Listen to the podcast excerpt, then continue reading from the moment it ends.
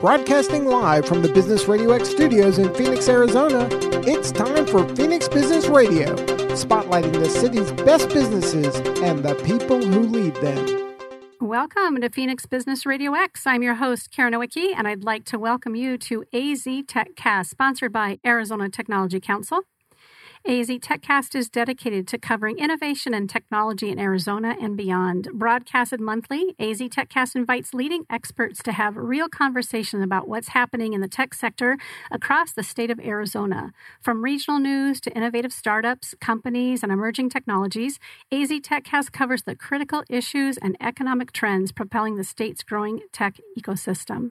I'd also like to thank Arizona Commerce Authority, A Z TechCast twenty twenty Innovation Sponsor. The Arizona Commerce Authority is the state's leading economic development organization with a streamlined mission to grow and strengthen Arizona's economy. The Commerce Authority uses a three-pronged approach to advance the overall economy: recruit, grow, and create. Recruiting out-of-state companies to expand their operations in Arizona, working with existing companies to grow their business in Arizona and beyond, and partnering with entrepreneurs and companies to create new jobs and businesses in targeted industries. In addition to Arizona Commerce Authority and Arizona Tech Council, I'd also like to thank our twenty twenty Tech Advocate sponsor, J D H Insights. A leader in coaching and executive development, J D H Insights is committed to helping organizations cultivate and leverage their most important and complex asset, their humans. J D H Insights uses a holistic approach to align people with the organization's mission, vision, culture, and performance objectives to create engagement and achieve results. Please visit j d h insights dot com to enhance leadership and improve team dynamics to take your business to the next level. And with that, let's give a warm welcome to today's distinguished panel. We have Benjamin Hernandez, co-founder of Arizona Spaceport Alliance and co-lead of Kaiser Aerospace Practice Group, Doctor Jeffrey Hall, director of Lowell Observatory, Doctor Matteo Genna, Chief Technology Officer at Worldview Enterprises, and Steve Zylstra, President and C E O of the Arizona Technology Council.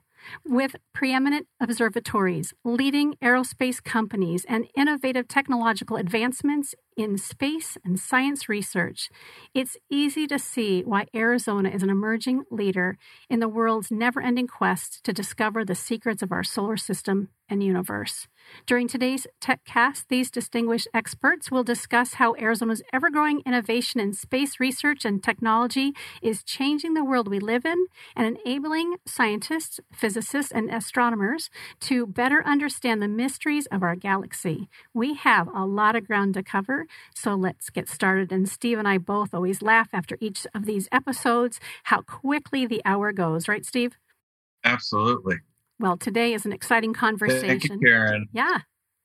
Great to have such a distinguished group of uh, aerospace and space leaders today. Right here in, in, in Arizona. I would love for each of you to uh, briefly introduce yourself before we get into the topics uh, for our conversation today so that our listening audience can get to know you and a little bit about your background.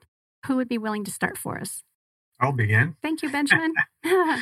Uh, good afternoon, everyone. My name is Benjamin Hernandez. I'm a co-founder of the Arizona Spaceport Alliance, a nonprofit effort here in Arizona to uh, try to identify a site for a spaceport uh, that is uh, apply for a launch site operator's license. Whether it's vertical or horizontal is kind of irrelevant to us, and we are site agnostic. We're just really interested in advancing the aerospace market in Arizona through the advancement of space.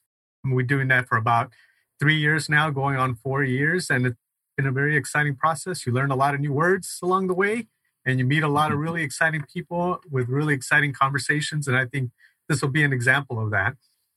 For sure. Yes. Thank you so much, Benjamin, for kicking us off. Who'd like to share next? Um, I'll go. Thank you. Um, I'm Jeff Hall. I'm the director of Lowell Observatory in Flagstaff. Um, I came to Lowell in nineteen ninety-two as a postdoc on a National Science Foundation research grant on a three-year appointment. And we were joking before the podcast started that I've not, in fact, been here for one hundred twenty-five years, um, but um, been here pretty much my, my entire career. I've been the director since two thousand ten. Wonderful. Welcome, Jeff. Thank you. Matteo. Hey, uh, good afternoon, everybody. So my name is Matteo Genna. I've been in the space business uh, for a little bit more than twenty-five years. Uh, most of it has been on satellites and uh, spacecraft. Uh, moved to uh, Tucson, Arizona to join uh, Worldview Enterprises. Uh, and Worldview is a company that does um, uh, stratospheric balloons. So we actually work in near space. So a lot of the a lot of the technologies and the elements are very similar to what is done in space. Uh, one major difference are balloons that uh, that we we use uh, these balloons to get us into the stratosphere. Uh, but uh, ultimately, much of the same technology and and uh, disciplines that are used in space. Hmm. Fantastic, and I would not uh, be in good spirits if I didn't ask Steve to introduce himself and to thank you for giving us this opportunity to bring this series and these important conversations to Business Radio X and, of course, all of our listeners. Stephen, tell us a little bit about you and A Z Tech Council. Thank you, Karen. I very much appreciate it. I'm president and C E O of both the Arizona Technology Council and its foundation, which is called the SciTech Institute, where we focus on uh, STEM, science, technology, engineering, and math. Run a bunch of programs, including the SciTech Festival and the Chief Science Officer program. I should also say I'm an engineer. In the early eighties. I worked on the Control Moment Gyro for the Defense Support Platform, which is a spy in the sky. And uh, so I've had a little bit of uh, aerospace and defense um, experience as well. I was in that industry for about twenty years before I started running tech councils. Wonderful. And uh, the SciTech Institute is, uh, their team is right here at Mac six where the studio is, which is so wonderful. And in addition to uh, having the wonderful opportunity to host the AT Tech Cast, I also have STEM Unplugged, where Kelly Green comes in with one of their C S O, a high school student, to um, have conversations with all the people who are in different STEM industries. And we always have great conversations. So I feel very blessed to be uh, a front row seat for that conversation as well. Let's kick off the today's topics with uh, just jumping in a conversation. And um, for our listeners who've been with us before, we just I like to pose the questions and then I like to see where it takes us and um, ask each of you to just kind of jump in and riff off of each other as we go. Just how much does aerospace industry contribute to Arizona Arizona's economy, and why is Arizona so ideal for this innovative industry? Well, I, I can speak to the astronomy side of it. Um, you know, as noted, Lowell's been around for one hundred twenty-five years. We were founded in eighteen ninety-four. Um, there's two basic things about ground-based observatories. The most powerful optical telescope in the world can't see through clouds. And the less atmosphere there is between your telescope and the objects you're studying, the better off you are. So observatories like to be in places with clear skies and high elevation.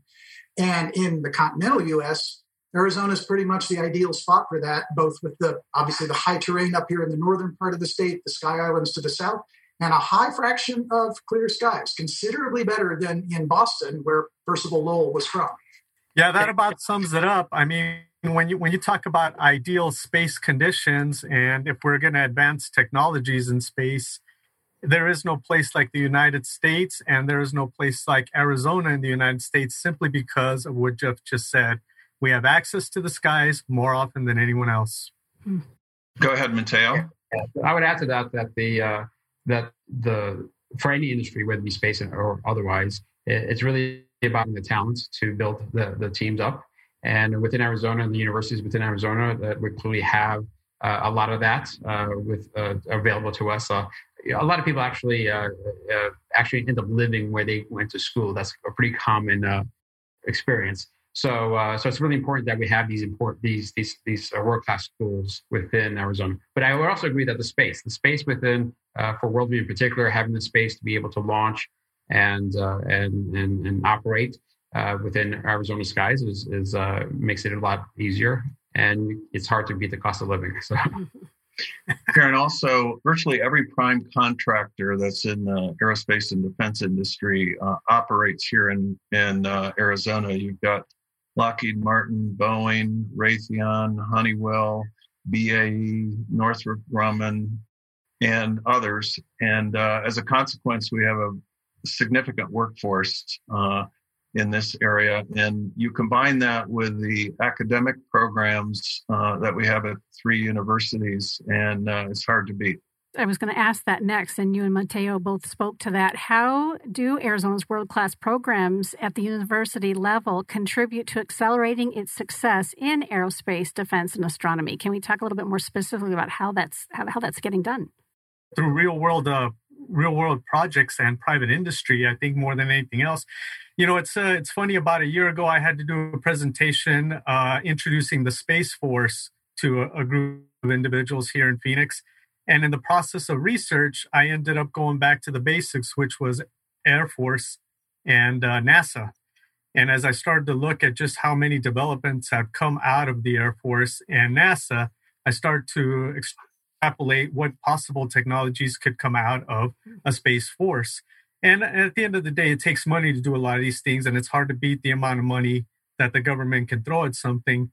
But when you start talking about universities and real-world applications, especially with something as advanced as as uh, first lens technology at U of A, but uh, just Mars missions at A S U, and let's not forget Embry-Riddle, who has, uh, I think, the only space degree with their spaceflight operations, and it's hard to beat Arizona for the advancements of any of sort of technologies that's going to be needed for the future.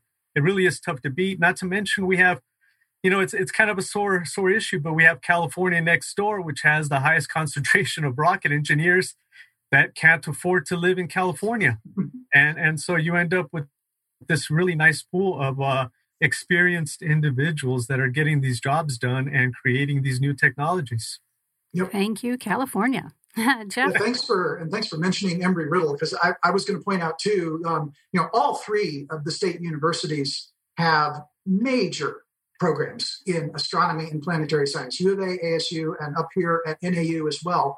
And, you know, obviously, this has been a bootstrapping thing since this is such an ideal place for astronomy. It's natural that it would attract quality programs. But this brings the critical mass of intellectual horsepower in terms of world-class faculty in astronomy and then all the related disciplines of, you know, engineering and optics. Um, and, and that then in turn attracts the very best and brightest students uh, to the state um, to to study and live here, and that's a good thing. Yeah, I would agree. And also, you know, you know, even in uh, the uh, from the uh, more you know conventional um, um, aerospace type of uh, activities to uh, A S U running uh, leading the program to go to um, asteroids and, and and be able to uh, study the Psyche asteroid, which is being uh, worked on right now uh, for a NASA program. So it really runs the gamut from the, the well, within aerospace, the more mundane standard, which is not really, nothing's really quite mundane standard within aerospace, but from the from the more uh, common to the real uh, end of, of exploratory, exploring, exploring our solar system. A lot of folks don't know that uh, U of A, Uh, we th- when we think about um, space programs, we think of Houston or Cape Canaveral. But um, the the Phoenix uh, project was actually uh, run out of U of A, and so is the OSIRIS-REx program, which is uh, going to scoop up some material on an asteroid and bring it back to Earth. Um, I believe it's is it on its way back yet? Yeah, I, I think it's on its way back. But uh, nonetheless, an extraordinary program, all managed out of uh, the University of Arizona. Provide some insight for our listeners, if you will, on some of the higher education and industry partnerships that promote entrepreneurship and innovation while facilitating cutting-edge space technology commercialization. Okay, well, from again, from the astronomical standpoint, for example, you know, we are uh, an independent nonprofit institution. So we're not formally affiliated with any of the universities, but we do have a formal agreement with N A U for access to our four-meter telescope. And so that stimulates interaction between us and their faculty. Um, we have formed additional partnerships with Boston University, University of Maryland, University of Toledo, and Yale.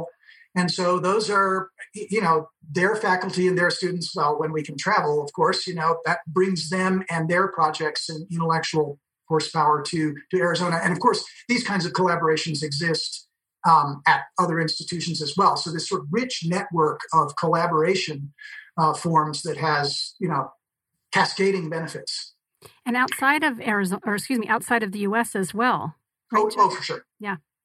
So, so Jeff, what what role does private industry play in, in those relationships? Um, that, so that's really interesting. Yeah. So, for instance, for the construction of our four-meter telescope, which was that was a fifty-three million dollars project, you know, we we contracted that within state to the greatest extent we can. So, you know, for the the steel and the the construction of the dome, um, the primary mirror for the telescope, so it's this fourteen-foot mirror that's about that thick, was cast at Corning in New York, but the three-year contract for final polishing went to the College of Optical Sciences down at U of A, not, not the lab under the stadium, but up, up the street, and they did a spectacular job with it. This is major infrastructure, and you know we we try to tap Arizona industry to make it happen.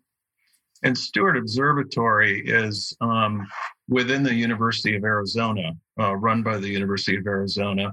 And uh, the mirror lab that Jeff just mentioned is actually in the basement, if you will, of the stadium, and uh, constructs and polishes some of the largest mirrors in the world.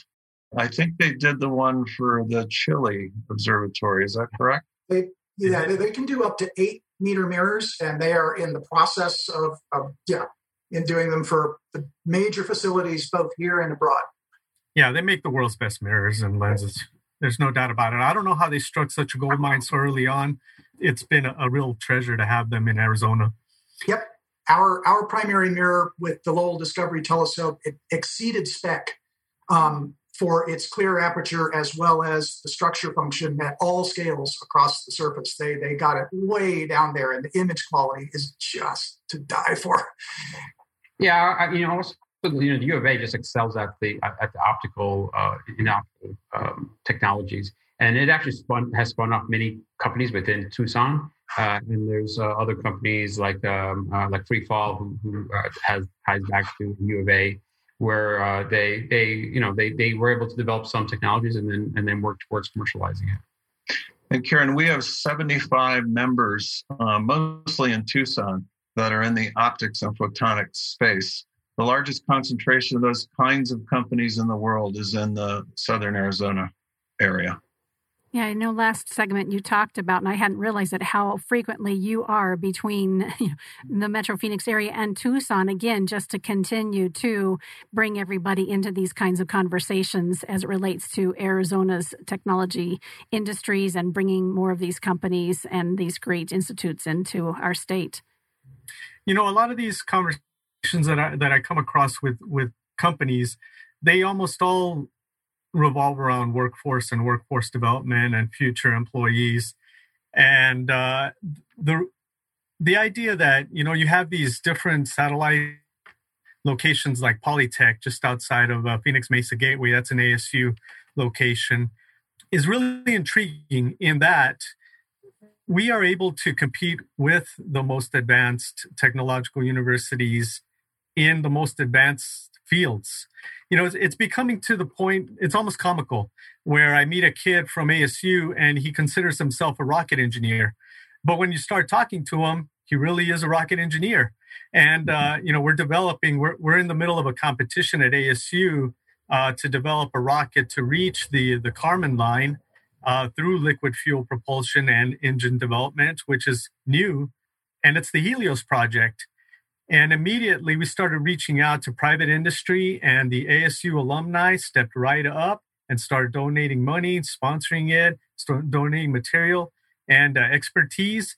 And they were stunned with how cohesive uh, the Arizona industry in that way is, and how uncohesive it is when it got when it comes to doing business with each other.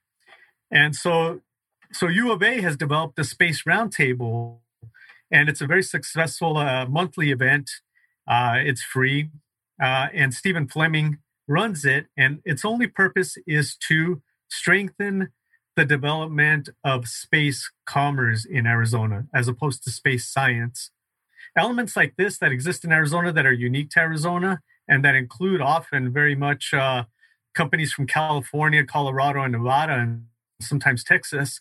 These are examples of how the private industry is really starting to get hungry and look for what they can accomplish where, and Arizona is often the answer to that question. And workforce development is where we're really advancing.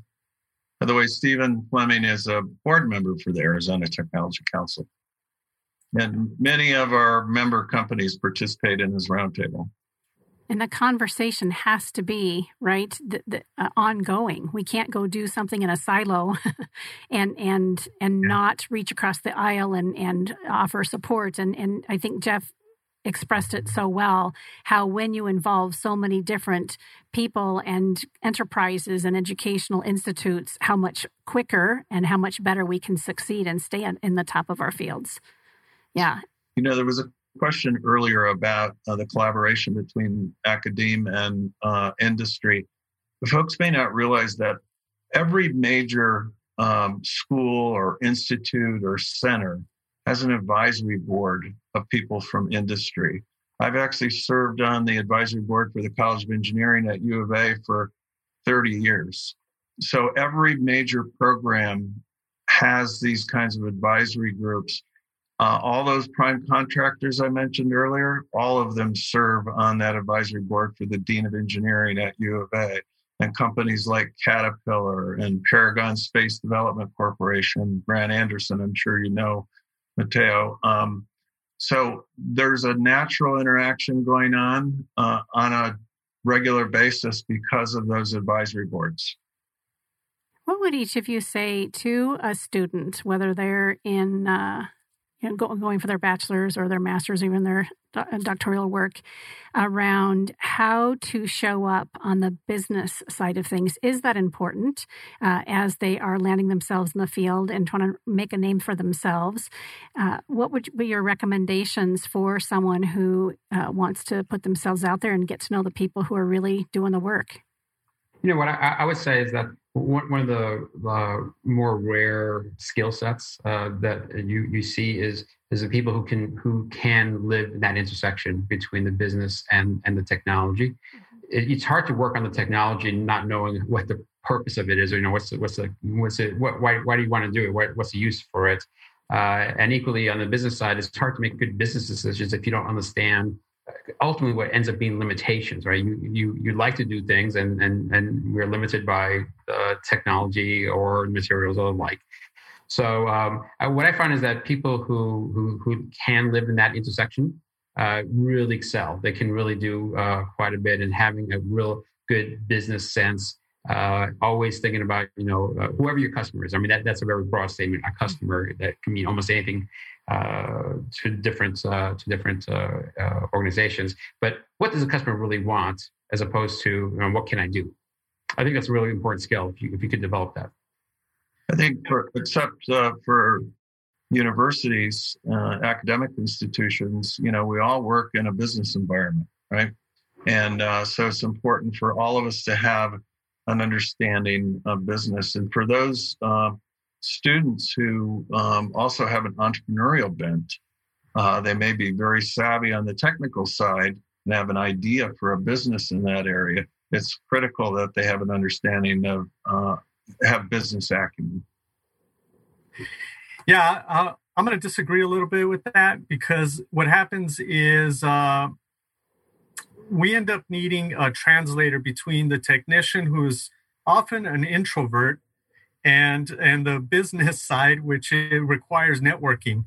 Um, and uh, and I'm not so sure how much I'd like the technician to start focusing on the business, the artist, so to speak, uh, because we need him to focus on the technology. But to Matteo's point, um, the the individual who can who can carry both both hats. Wear both hats, does remarkably well. Networking has always been important to business, and uh, you know, if you can use your uh, your your student card to get in front of a C E O, just to to put your face in front of them, start asking intelligent questions, that's only going to benefit you when you graduate. Um, and, and outside of that, quite frankly, um, Jim Cantrell gave a gave a, a presentation for the the Space Roundtable, in which uh, an engineering student asked him what type of of engineer he was looking for and how could he apply for a job at Vector. And uh, and Jim answered very frankly, you know, what I what I really need is is individuals who can get out of the theoretical. I love that you're getting the education, and I love that you're learning the knowledge, but when I give you a problem, I need you to be able to solve it without me giving you everything that you had in school. Um, and so the practical application and the practical knowledge, and even if it's just volunteering somewhere where you're handling, you know, next generation uh, antennas at, at freefall, all of that is really uh, beneficial. And it's hard to let go of the basics when when everything can be learned on YouTube. Yep, I, I agree with that last part. And, and I will always advise students, you know, undergrads, to be sure to try to accumulate some research experiences. And there are specific N S F programs to enable that. We operate an R U program, N A U has one. Um, and to get that real world experience, whether it is with maybe a pure research project, or for instance, we have a number of N A U students who are working as um, engineering interns out at the Navy interferometer near Flagstaff. And, you know, they're good. And, and you know, I, I want to come back a bit to what universities bring to the state, you know, and complement these students, because whether on the research projects or engineering, the ones we have at Lowell are really bright, and we and they get stuff done, and they're getting this practical experience. We also employ quite a few N A U students in our outreach programs, and so they are getting, you know, public speaking skills, crowd management, delivery of information at multiple levels, and they're really good at it. You know, they, these energetic, enthusiastic geeks that just give everybody a great time. And, and they're a real asset to the community. So, so yeah, I, I try to encourage, you know, the, the introverted scientist types, which I can certainly relate to, um, to, uh, to get those broader skills that will allow them to function with, you know, the engineer working off the Gantt chart and the astronomer, you know, working off uh, a research project that you don't know when it's going to yield a result. Yeah, I, I want to second that. You know, communication uh, is one of those things that you just cannot undersell. You're uh, communicating clearly, uh, uh, underst- well, you know, understanding whether the audience even heard what you just said. You know, it's it's that it's that element that is uh, you don't often get coming out of school, right? I mean, it's it's you know where you're able to take a test, you know. Uh, but uh, uh, but that communication skill is is how everything works, you know, within any industry. So, and thanks for saying that. That the, that's one other point I make is particularly in the the um, academic tracks. You know, you're going to have to write proposals, and you know what's going to happen. The review panel is going to have a stack of proposals like this, and they're going to be able to fund two. And if you can't wield the language effectively, you're at a real disadvantage no matter what your science is. Mm. Steve mentioned. Yeah, those, um, I'm sorry, Karen. Go ahead, Matteo. Or sorry, uh, Benjamin, I was going to say, Benjamin, was right say uh, those support skills get lost in, in all these technological discussions. Project management, project management, project management. Mm-hmm. Just the ability to know what a Gantt chart is and how to follow it is not something that theoretically the guy working on the advanced uh I don't know, zero degree, uh, zero gravity plumbing should be thinking about. But but that that guy needs the project manager underneath him to keep everybody in line, because not everyone's going to know what the other side's doing at any given moment. And you can look at any one of these primes, uh, Boeing, you know, you introduce somebody to Boeing on one end of the field, but they really needed to be on the other end of the field. And there's a thousand de- departments in between the two. Um, so there's a there's an understanding that mission accomplishment at the end is is a support system for whatever has to be done. Yeah, yeah. Actually, um, if I can just say something, because uh, the, um, the the the thing for me personally that that has always uh, um, excited me about the job and the work in, in aerospace is how many disciplines, how broad the the type of things you have to think about and worry about, and and uh, the endless number of, of experts. I mean, you know, experts from uh, from you know, uh, you know rockets to to like bolts. You know, people that are spending their lives understanding how every bolt works. So the one thing I would say that is really critical for any person going into aerospace is they, they have to be a lifelong learner. They have to constantly be willing to learn new things, ask questions, ask stupid questions. and just uh, and just keep on uh, you know having that hunger to to know more. Um, uh, if you have that, actually, that that that you know goes a long ways. So, Karen, I'd like to pose a question uh, to Jeff. Jeff and I worked together on uh, what are called uh, our dark skies uh, for many, many years, and um, to protect our dark skies. If if Jeff, uh, we you know we talked earlier how important our weather was, right, for the aerospace and defense industry. Uh, for the astronomers, uh, our dark skies are are what's critical. If you could speak, Jeff, to what are dark skies and why are they important to observatories and astronomers? Um, yeah, so how many hours do we have here on the that's that's obviously a big topic, but yes, it is critical. You know, modern astronomical telescopes, we you know, we are pushing the limits of detections at or below the natural sky brightness. I mean, of a completely dark sky. The slightest bit of sky glow and light pollution degrades your ability to do this and that kind of program. Um, you know, Arizona, as one of the astronomy capitals of the world, has has always been very proactive. You know, Flagstaff was the world's first international dark sky community, uh, awarded by the Dark Sky Association, which is headquartered in Tucson. Um, there are a number of dark sky communities around Arizona. I, I've really been trying to support. I mean, we were saying, Steve, in the A S T C policy guide, you know, supporting the efforts of these communities. Right. Get dark, dark sky status should be one of our priorities. You know, one of Arizona's dark sky communities, kudos to them, is Fountain Hills. And that's, you know, a, a sign of the very smart way that I D A set this up. To be a dark sky community, you don't have to have a dark sky. You just have to have a local commitment to good lighting practice.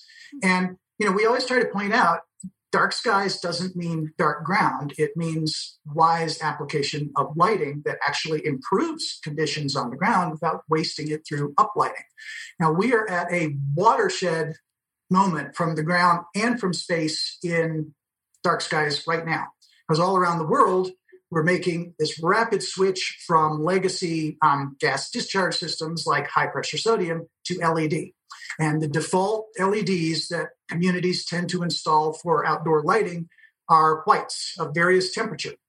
And lumen for lumen, a white L E D will generate twice the sky glow, at least fifty percent to twice more than H P S. And so this is a real chance for substantial expansion of sky glow worldwide, which not only has astronomical, but environmental and health implications. And then from space, as we've heard, there is the coming mega constellations of communication satellites, such as um, SpaceX and Amazon and OneWeb are working. I'm the chair of the A A S Light Pollution, Radio Interference, and Space Debris Committee, and we've been working very closely with SpaceX. And I, I can compliment them for taking a very proactive stance to try to darken their satellites as much as possible.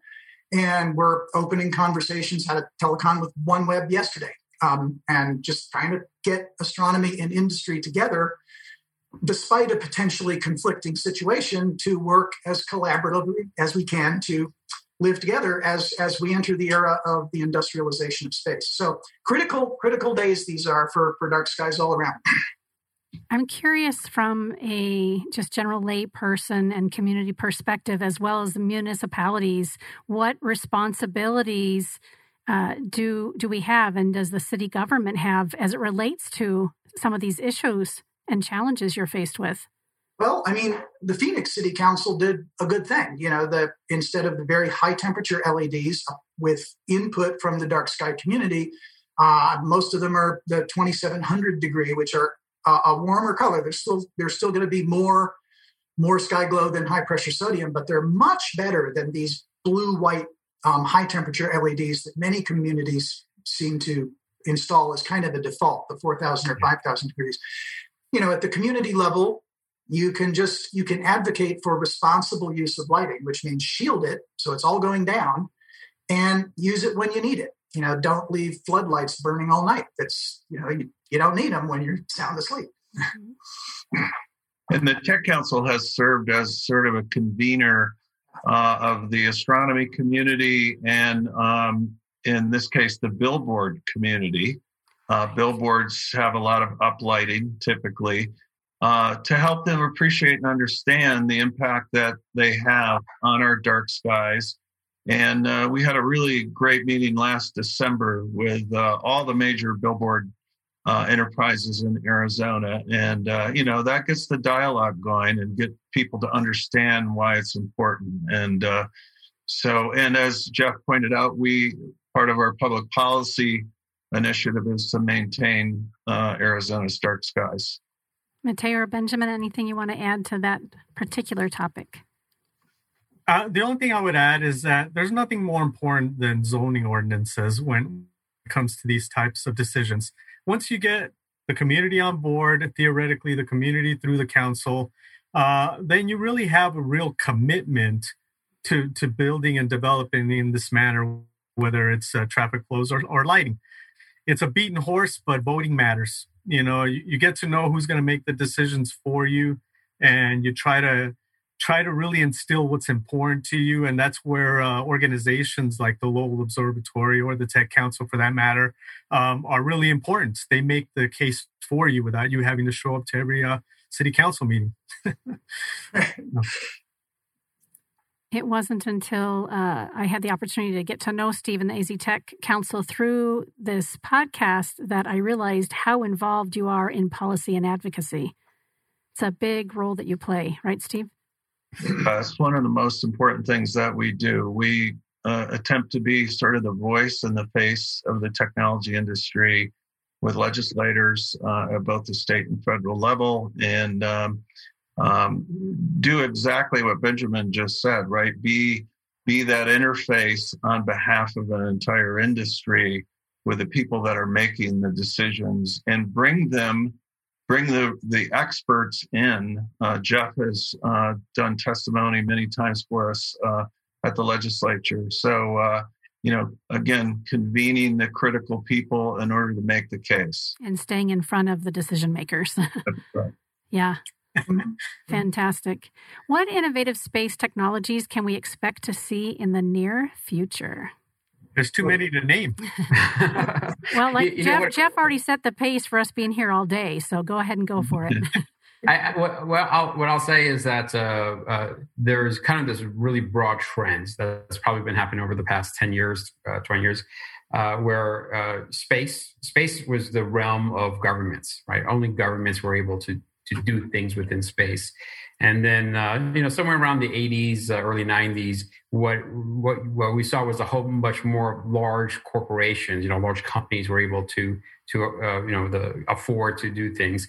And certainly within the last uh, generation, uh, there's there's this more uh, uh, it's being driven down even further to uh, where you know students can do things in, to, that go into space. So uh, so that very much started with uh, this. Uh, it wasn't even, I guess you can call it technology, but it was just kind of a, a these things called CubeSats were basically just created a standard way to to uh, put things together that allowed a uh, people to uh, students to then just actually put things in space and test out things.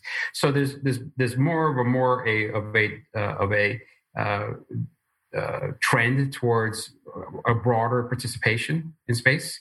Uh, so like the, the kind of thing that we're doing at Worldview, as an example, is is what we refer to as near space. So high altitude platforms. There's many companies out there right now working on different high altitude platforms. And, and the value of that is that it just has a different cost point than traditional space. And so there's a lot of things one can do, you know, like Earth observation uh, from the stratosphere that one can do from space.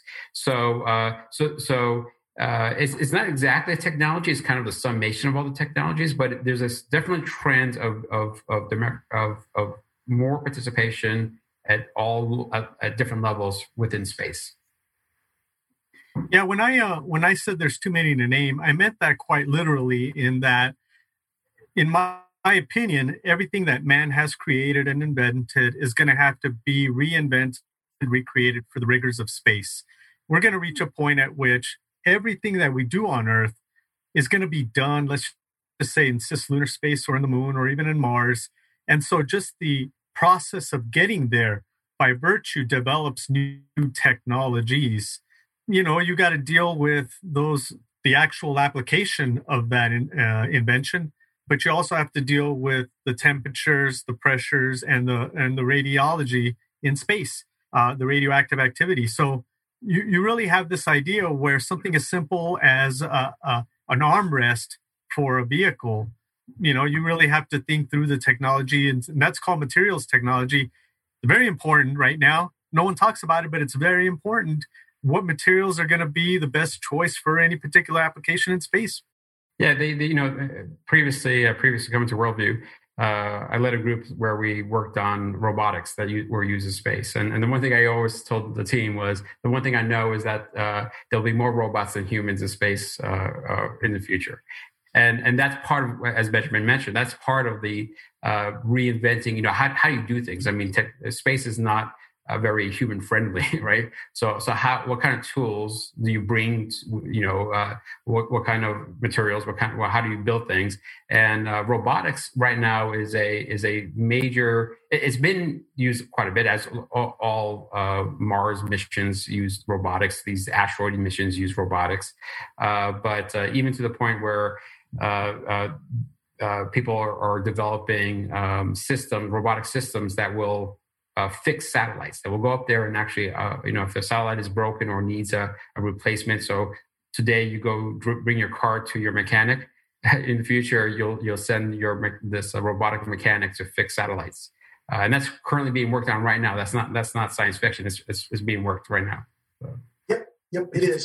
You know, and I would I would go back to the these the the, the vision of providing.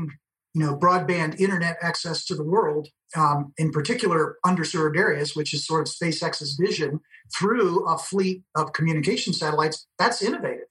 Um, it's an innovation that collides with ground-based astronomy, and we're trying to work that issue. But nevertheless, you know, one other that that people are discussing in astronomy, you know, if you need um, instruments or components in space too large to be fit in a fairing, say.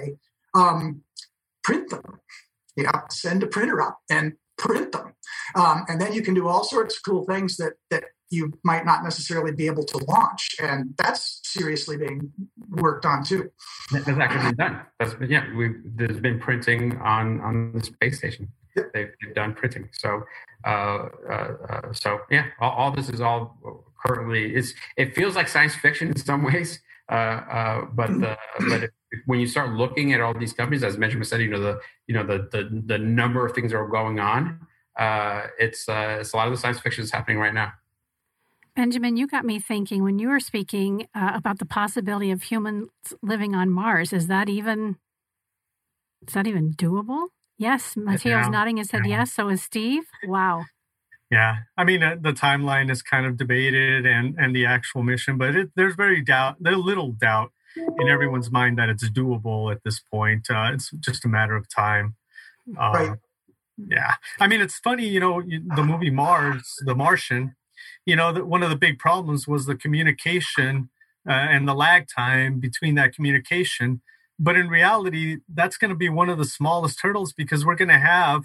You know, we're going to have micro satellites along the way that are just going to just, I mean, it's not going to be instant, but it's going to be much faster than than dialing some robot, you know, through, through code.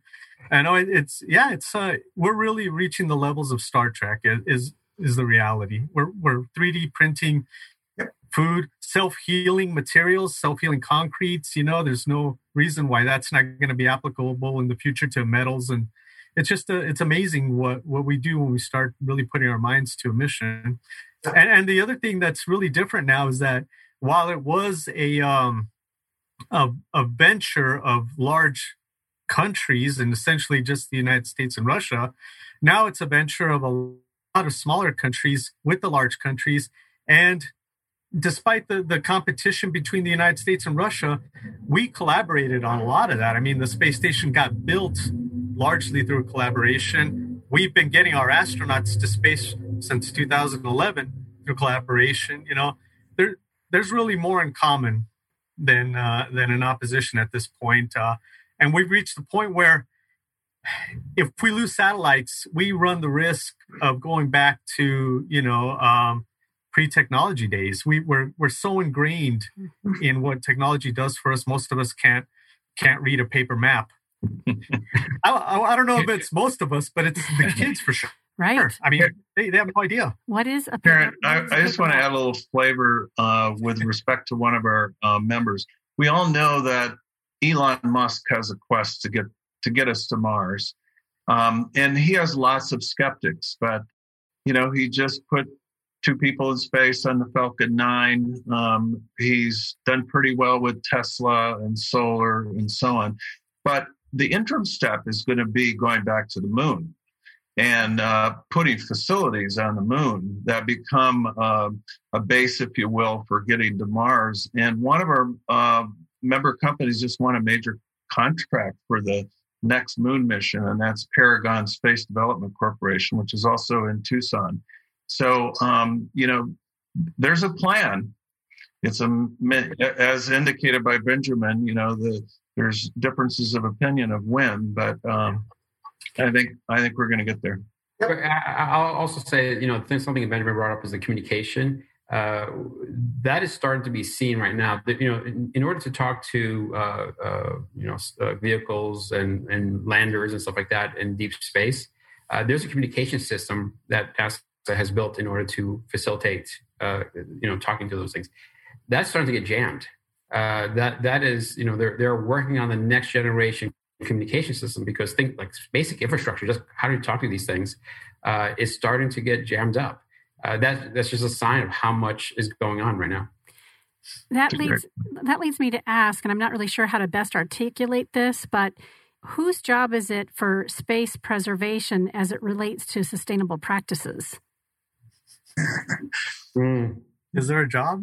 I don't know, right? That's so, one of the jobs that our kids are going to be doing that don't exist yet. And and, um, and that's why I'm asking that question, because, you know, I grew up in the, the seventies, and um, for some reason, I was always wanting to take care of Earth and pick up trash and do my duty and that sort of thing. And when I later became a teacher in Kyrene School District, I was the first one to launch, you know, the recycling program and those kinds of things. I only know what I know as it relates to Earth and my responsibility here.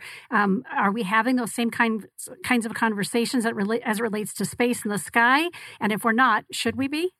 So, so there are, and uh, you know, so so that's that's often what's referred to as the commons problem, like the oceans are common, and and whose job is it to?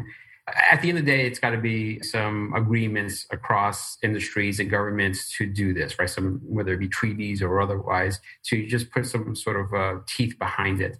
But I do, you know, I have seen that uh, a lot of companies, you know, like uh, uh, Starlink on uh, SpaceX, is uh, that they they you, you know you could imagine that way in the past they would have said, I, I don't care, I mean I'm going to do what I need to do, but they don't do that, right? They don't do that, and, and a lot of companies do care about these things and do uh, think about them, and um, uh, so so I think there's there's a there's a within certainly within the U S and and certainly within Europe, there's a kind of this cultural understanding that this is our responsibility, but ultimately, for it to work, it's going to be, this is going to have to be multinational agreements.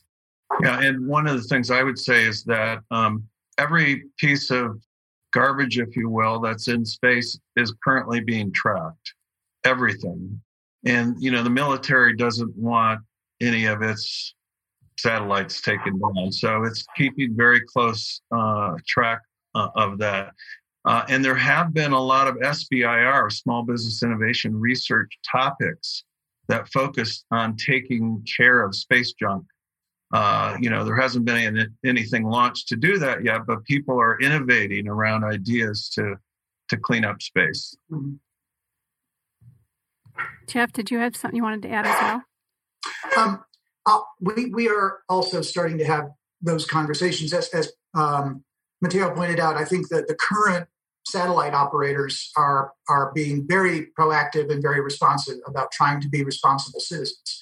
Um, that said, you know, you could also have the I don't care operator. I mean, there's really nothing to stop an operator from launching a fleet of five thousand visible eye satellites if they had the vision and the resources and the business plan.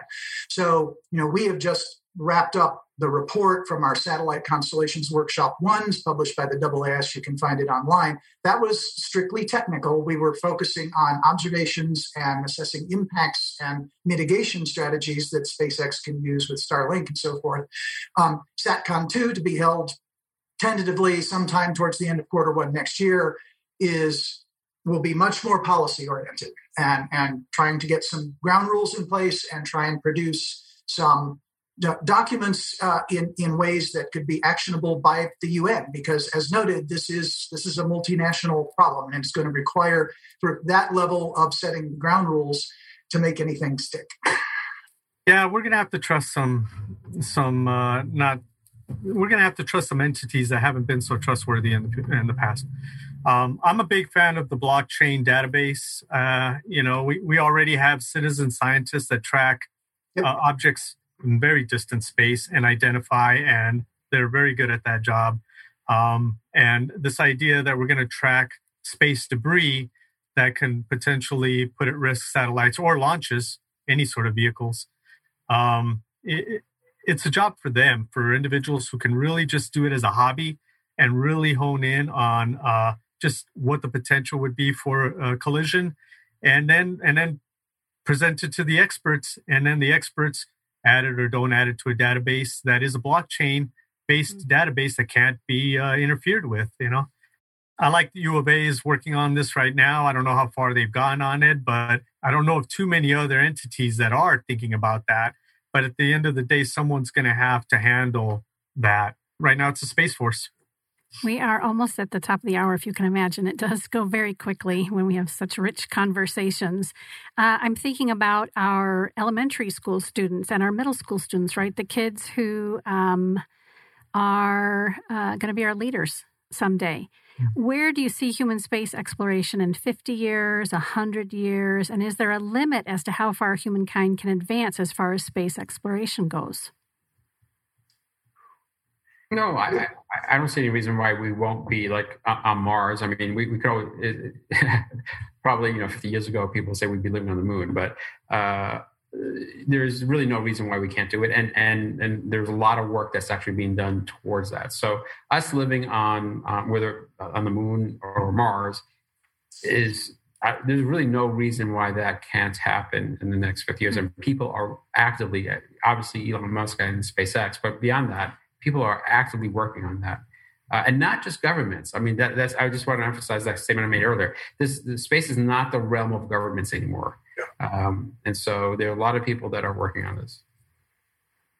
Yep, you know, we were doing uh, one of our live streams that we've started doing during the COVID shutdown last Thursday, and with one of the astronomers here at Lowell. And our topic for the morning was how spaceships have been depicted in cinema over over the years, and, you know, who's done it in what way. And um, my colleague Gerard noted, we, we talked some about two thousand one, you know, which came out in nineteen sixty-eight, and Stanley Kubrick and Arthur Clarke, you know, sketched out this vision where we had a seven hundred foot long manned spacecraft going to, well, Jupiter or Saturn, depending on the book or the movie.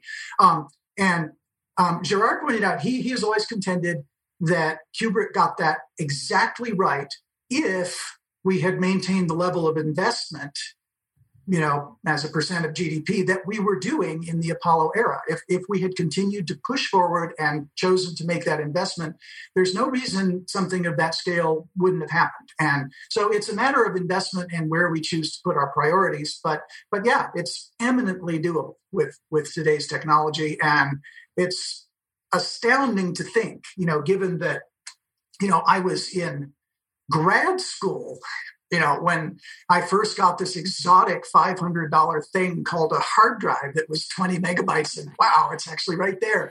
Um, and imagine what our kids are going to be working with thirty years from now. This is, and it's it's incredibly exciting to talk to them when when we can be open and and jazz them up about the amazing world they're going to live in in the next decades. I'll go a little further than that. My uh, my son graduated from Embry-Riddle Aeronautical University uh, last December. Uh, he just uh, he was also Air Force R O T C, so he just entered the Air Force. He's at Wright Pat Air Force Base.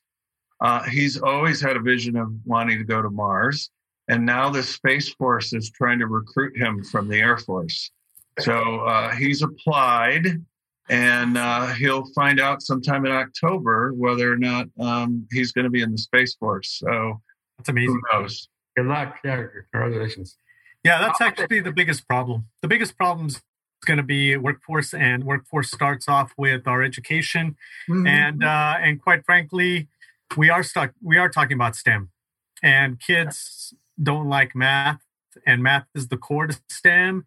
Uh, but luckily, manufacturing is the foundation of STEM. And so we can get kids excited about building things that they want to build, and then gradually apply the math. And I think it's got to start at three years old, which means we got to have parents involved, which means, yeah, we got some problems.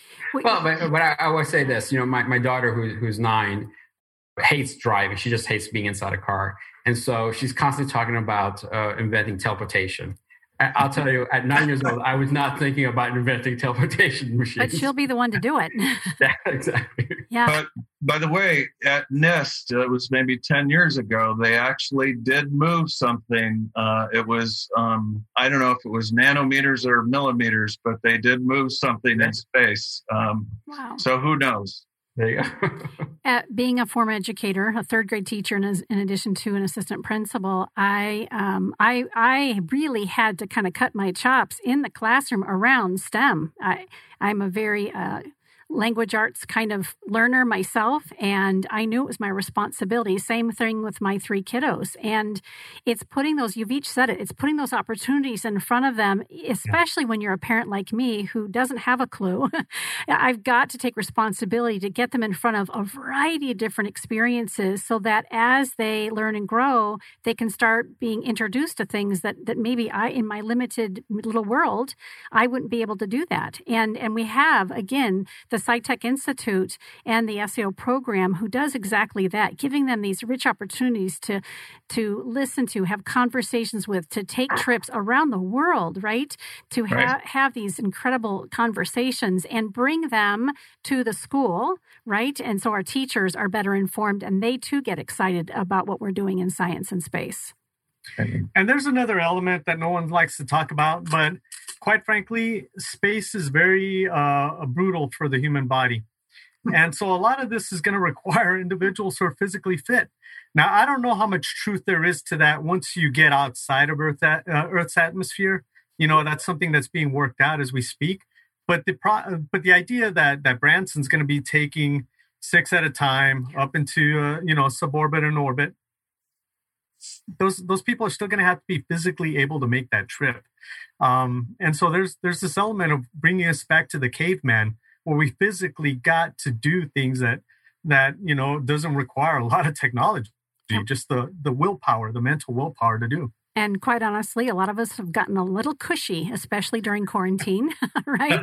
Although, I mean, I, like me, for me, I know I have to stay physical. I know I have to move. I had guests in here earlier who were talking about, you know, the whole mind-body-spirit connection and physically staying in movement and, impor- and how important, of course, nutrition and our food is and how our brain functions, all that. I think the generations coming after us, I'm seeing that they really are the leaders for us, and they're taking more responsibility than certainly my generation did around some of these things, and and I, I'm certainly learning from them.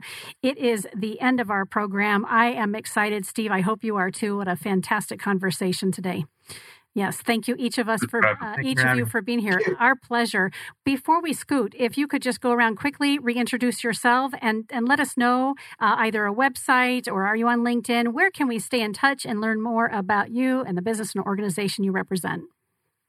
Sure. Once again, my name is Benjamin Hernandez. I'm a co-founder of the Arizona Spaceport Alliance, and the website is a z spaceport dot org. And I'm Jeff Hall, the director of Lowell Observatory, and you can learn all about us at Lowell, spelled like that, dot edu. And uh, so, uh, so I'm with World, Worldview Enterprises. So worldview dot space is uh, our, waste, our website, and I'm also on LinkedIn, so anyone can uh, find me on LinkedIn. Steve Zylstra, President and C E O of the Arizona Technology Council, a z tech council dot org, and you can also find me on LinkedIn. Excellent. Stay with me, gentlemen, after we go off air. So a quick for a quick photo or two, and then, of course, an opportunity to thank you uh, personally for being here. Thank you for joining us today for Arizona Technology Council's podcast series, A Z TechCast. Thank you again. You've been listening to the broadcast from Phoenix Business Radio X inside M A C six Conscious Workspace. Today's A Z TechCast was brought to you by the Arizona Commerce Authority, the state's leading economic development organization with a streamlined mission to grow and strengthen Arizona's economy. Thank you, Arizona Commerce Authority. And many thanks as well to J D H Insights, the twenty twenty Tech Advocate sponsor. Visit J D H insights dot com to enhance leadership and improve team dynamics to take your business to the next level. If you are interested in being a podcast participant or a sponsor for the Council's A Z TechCast, please contact marketing at aztechcouncil dot org to lock in your opportunity to further position you as a tech expert, influencer, and innovator. Thank you all again for being here. Have a fantastic weekend.